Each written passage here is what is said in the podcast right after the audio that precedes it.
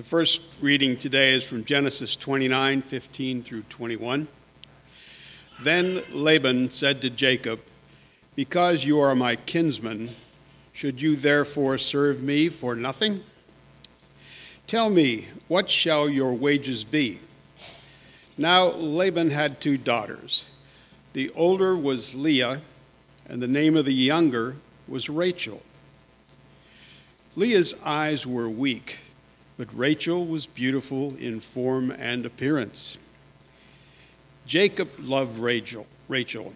He said, I will serve you seven years for your younger daughter, Rachel. Laban said, It is better that I give her to you than I should give her to any other man. Stay with me. So Jacob served seven years for Rachel, and they seemed to him but a few days because of the love he had for her. Then Jacob said to Laban, Give me my wife that I may go into her, for my time is complete. Then from Genesis 32, 22 to 32. The same night he arose and took his two wives, his two female servants, and his eleven children, and crossed the ford of Jabbok. He took them and sent them across the stream and everything else that he had.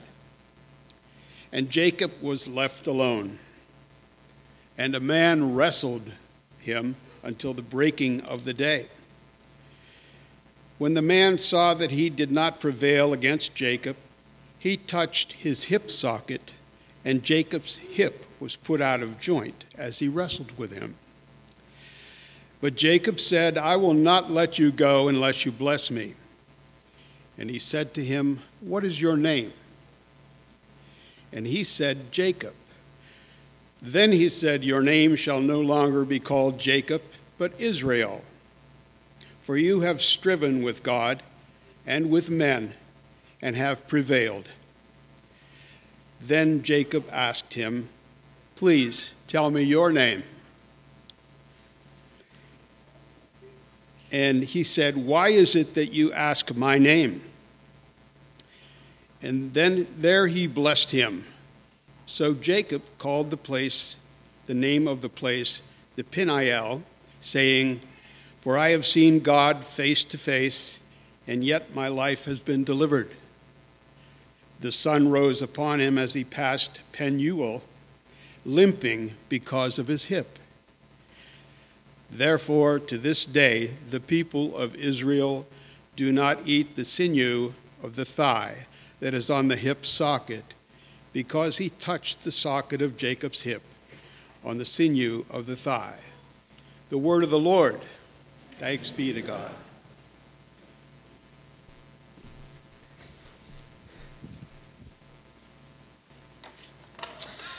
Well, we are starting this series on a summer of story with the story of Jacob.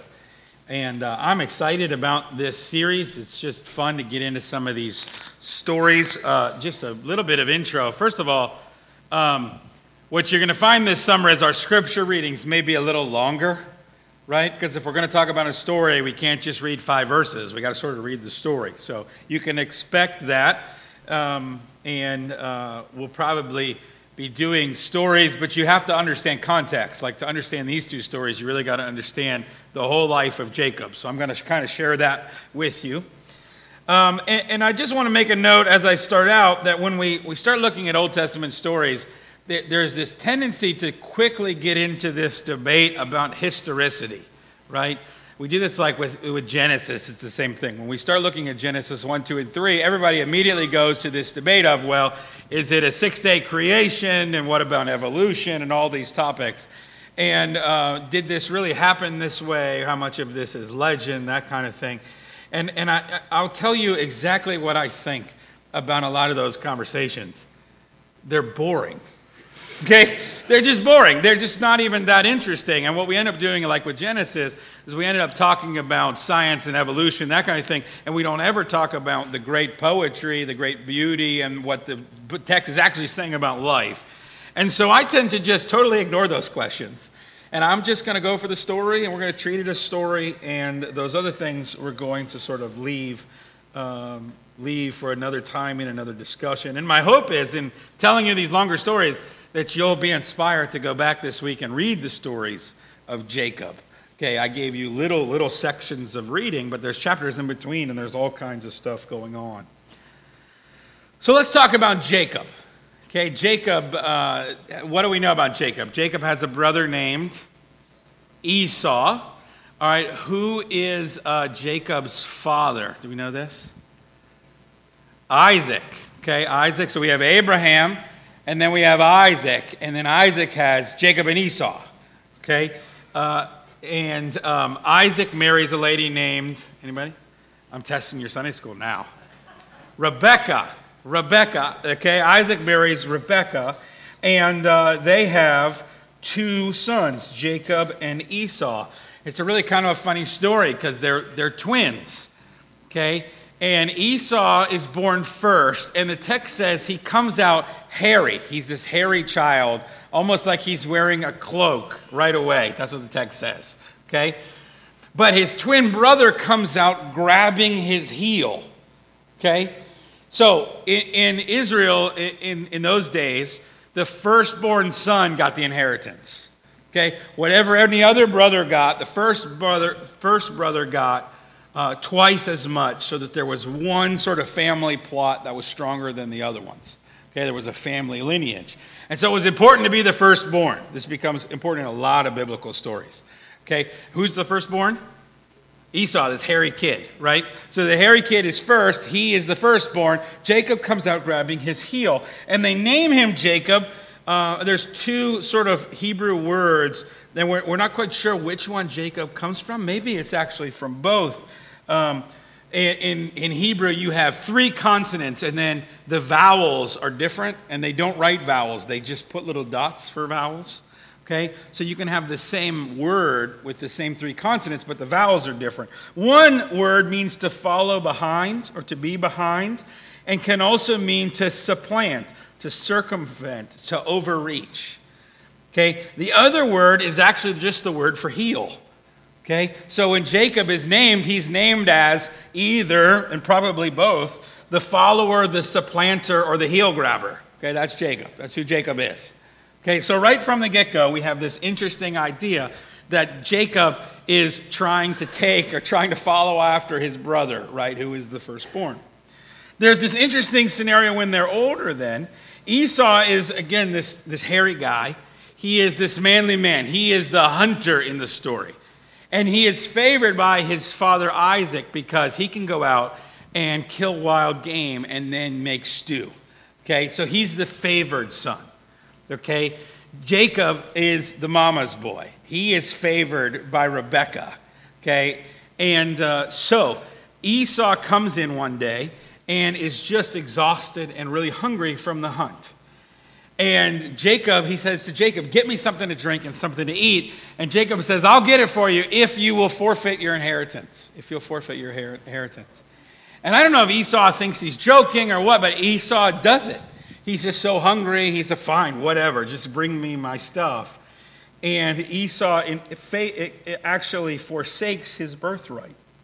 Years later, Isaac is getting ready to give the birthright to Esau. Okay, and so Isaac says to, to Esau, Go out, hunt something down, make a stew that I can eat this evening, and we're going to celebrate, and I'm going to finally really give you your inheritance. But Rebecca hears this. And so while Esau goes out to hunt, she real quick gathers up Jacob and she says, Okay, I'm going to make some stew. Okay, you go get ready. I want you to put on one of Esau's cloaks and then they, they had skins from young goats. And they, they said, put it on your hands. That means really probably like your wrists. And on your chest. So that when Isaac, who is by this point blind, sees who can't see you, will feel you and think that you are Esau. Now, I always think this is one of the funniest moments in the scripture, right? How hairy do you have to be for a young goat to be necessary for you to trick your father, right? So Esau, this uh, werewolf guy. I don't know. But it works. Isaac is confused because the voice doesn't quite sound like Esau, but he has the game and he has the hair and he has a cloak that's obviously Esau's. And so he gives to Jacob this inheritance. Remember, Esau had already forsaken it to him. And now Jacob, the usurper, the, the sort of trickster, takes this from Isaac. Now, when this is found out, Esau is very mad. Okay? And when your brother is a tough, hairy werewolf that's really good at hunting and then gets mad at you and threatens you, you get nervous, right? And so, so what they do, Rebecca actually sends Jacob to be with her brother, Jacob's uncle, a guy named Laban. On the way to Laban, uh, Jacob has this famous dream. You know what I'm talking about? It, we call it Jacob's ladder. He has this vision of, of, of somehow la- a ladder, an es- like in our terms, maybe an escalator. It, it's not really well pictured, but it's sort of heaven open up and, and angels coming down and angels going up. Or, um, and it's an important moment, though, because God gives a blessing and a promise to Jacob in this moment. Okay, he's already promised to Abraham, he's already made a covenant with Isaac. And now God in this dream says, Jacob, I'm going to bless you and I'm going to make a, a people come out of your lineage. He calls the place Bethel, the house of God. And he finally then gets to go to see Laban. Now, when he gets to Laban, he, uh, he comes to the area where Laban's supposed to be, and Laban is mainly a, a, a shepherder, okay, which means not just sheep, but goats and all kinds of other things that you keep out in the fields. So he gets there, he gets to a well, and he meets this beautiful woman named Rachel. And finds out that Rachel is actually the daughter of his uncle Laban. Okay, so this is a kinsman. And uh, then goes with her to find Laban and ends up living with Laban for a long time.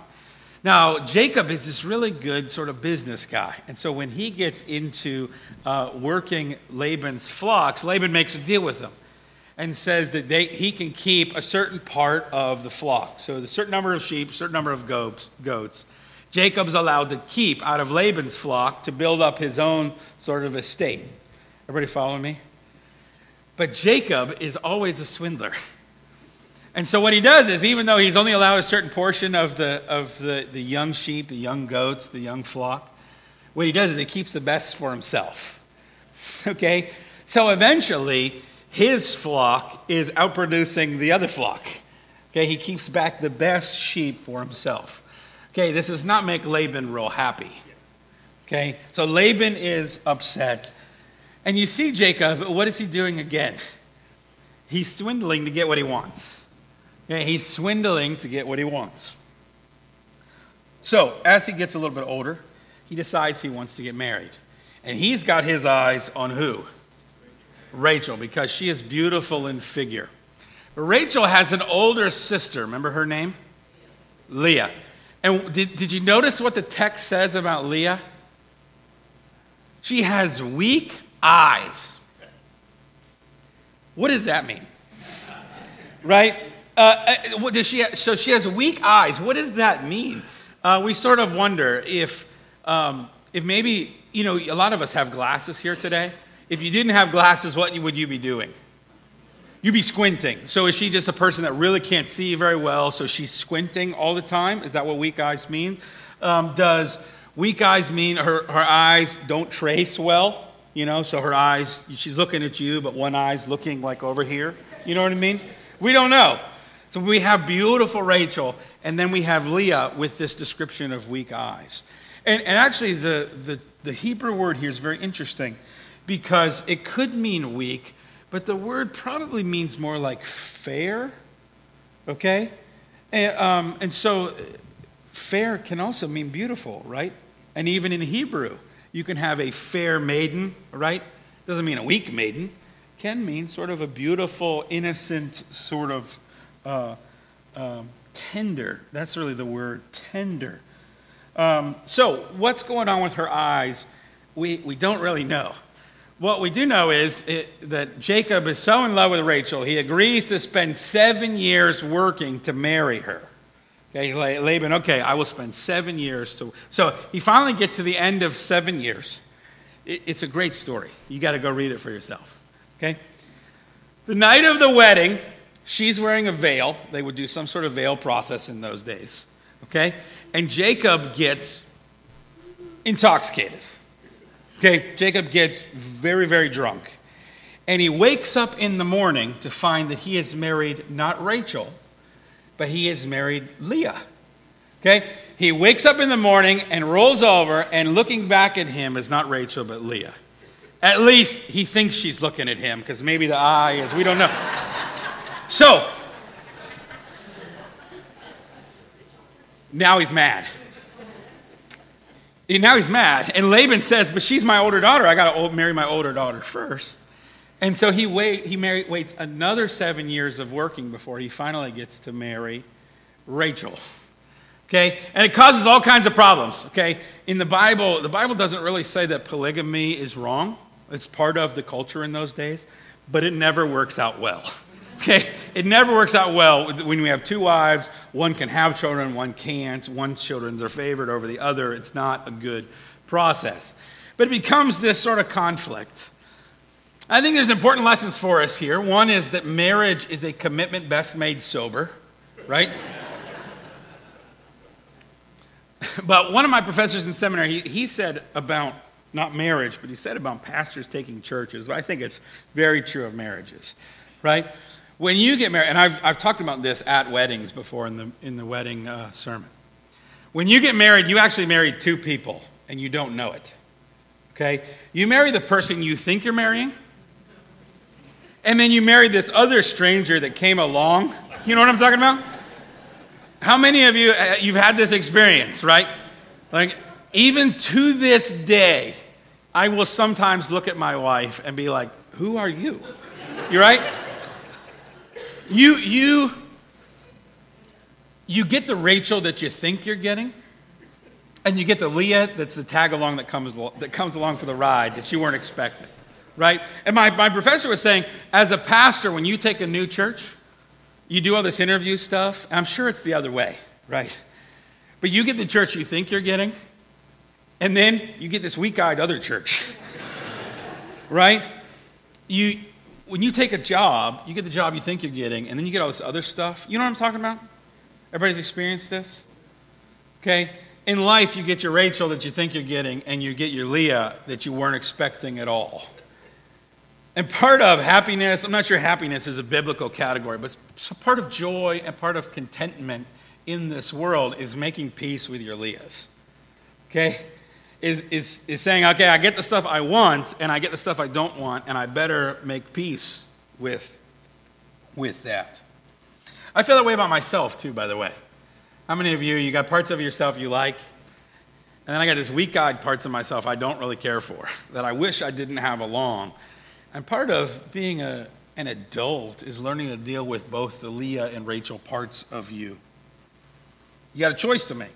Will you long for and demand the idealized person you thought you were marrying? Or will you make peace and fall in love with this weak eyed stranger that came along for the ride? So, Jacob's stuck. And he has to marry these two women, and, and over their lifetime, it, it kind of becomes a challenge. Eventually, he has to leave Laban, and I think he wants to go home. He, has been away from home. He wants to go home. He, he sends messengers and he sends gifts back to his brother Esau, hoping that that will make peace. The, his uh, emissaries come back to him and they say, Esau is coming to see you. And he's bringing about 400 men with him. So if you're Jacob, what are you thinking? I'm dead. I'm dead. My warrior, hairy brother is coming to get me. So Jacob is waiting for his brother, and he sends his family across the river and he divides up his flock so that if Esau gets part of them, he doesn't get the other. And, and what we really think is, especially because we know the day that Esau shows up, what Jacob does is he puts his family and he puts his servants, and then he stands back. So Esau's got to get through everybody, and he can run. Okay? Um, but in the middle of the night, Esau is there by himself. He starts to wrestle with a man. We get this strange story of, of him wrestling some character and really wrestling to kind of a tie. He gets this character into a headlock or something where he can't quite let go. And then the character touches his hip and, and dislocates his hip, right? And what's his demand? Bless me. I am not letting you go till you bless me. Now, if you've been following the story, you know how crazy this moment is. What do you mean, bless you? Jacob, you've been blessed all through this story. Remember the blessing that you stole from your brother? that your brother forfeited, then you stole from your dad. Remember, you cheated Laban out of his flocks. Remember, you worked seven years to get one woman, you got cheated, but then you worked seven years to get what you wanted. God promised you a blessing when He gave you the vision of Jacob's ladder, right? How much more blessing does this guy need? Okay? We get this interesting moment. I think Jacob's been wrestling with God his whole life. And here's the wrestling for Jacob Jacob is wrestling for what he wants. Okay? He wants something.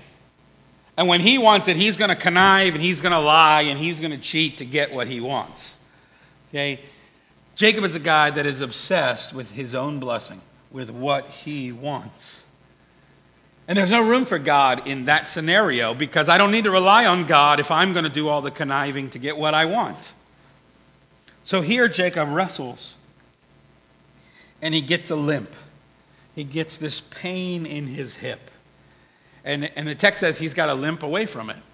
Like almost like he lives his entire life with that limp. But that limp marks humility for Jacob, I think. This is a turning point for Jacob, where instead of seeking for himself what he wants in his own blessing, he's not going to actually trust God to be God in the process. I don't know about you, but I have some limps. I have some limps from those moments in my life where I finally had to humble myself before God because I was about to royally mess stuff up doing it my way. And a lot of us have made mistakes because we tried to do what we should have been relying on God to do. So God give Jacob, gives Jacob a new name. What's that new name? Israel. Israel. Okay? So Israel. And Israel means to, to wrestle or to fight with God. Okay? So I want you to think about this nation of Israel that is sometimes in the Old Testament called Jacob and sometimes in the Old Testament called Israel. Um, that their identity is an identity of wrestling with God and of usurping and sort of grabbing at heels.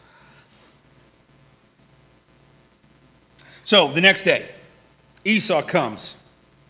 Jacob is super nervous, right? And he limps up to see his brother. And his brother comes at him and gives him a great big hug. And all the anger he thought was going to be from Esau, Esau has, has done fine. He has worked hard and made a life for himself. And what Esau really wants is a relationship with his brother, and they hug each other and they cry, and the relationship is restored. Jacob has how many sons later? Do you know? Twelve. Jacob has the 12 tribes of Israel. Okay, he has 12 sons that become this huge family. He does not quite learn the lessons of his father, if you track the story. Uh, Jacob has his own trouble with favoritism of his sons. Okay, he has a son he really loves named Joseph, and he gives him this amazing Technicolor dream coat. Okay, and makes his, all the other brothers mad so that um, they end up putting him into slavery. And he, that ends up being how God saves the family. Isn't it amazing and hopeful to think that God works through scoundrels? Anybody? Now, there's a really interesting part of the story, though.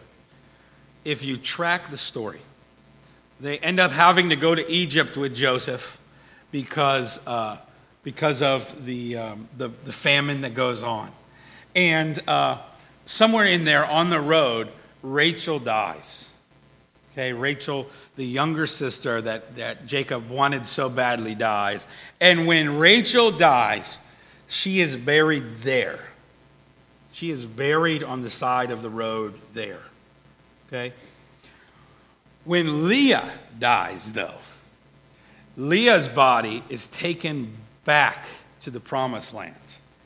Okay, and so when you when the graves, we don't know where they are anymore, but when there were graves there, you had Abraham and Sarah, Isaac and Rebekah, Jacob and who? Leah. It seems like in the end, he found he is buried with Leah. Okay, one of the things I notice in couples that have been married 67 years, right, is um, a lot of times it's the little idiosyncrasies, right? The little stuff that drove you crazy in your first two years of marriage that end up being the glue and the pieces that you miss when you lose a spouse. Jacob understood that. That actually a lot of God's blessing for him came not from Rachel, but from Leah. Came not from what he wanted, but what he got as a tag along. Now, one of the things that stories don't lend themselves to the same way for sermons, and I'm sorry about this, but are points and applications. Okay, I can't tell you the point of this, this story, right? Because it's a story. I hope it haunts you all week, and you got to think about Jacob and, and uh, got to wrestle with some of these things. But, but I think stories do lend themselves to good questions. So here's my questions for you after this story Where are you like Jacob? Where in your life are you really trying to wrestle for what you want instead of trusting God to, to, with what He gives you? What are you trying to pursue in your own way instead of relying on God? What are the Leahs that God has given you that you don't want, but God has something to teach you and a gift for you in those weak eyes? Where is God wrestling with you right now?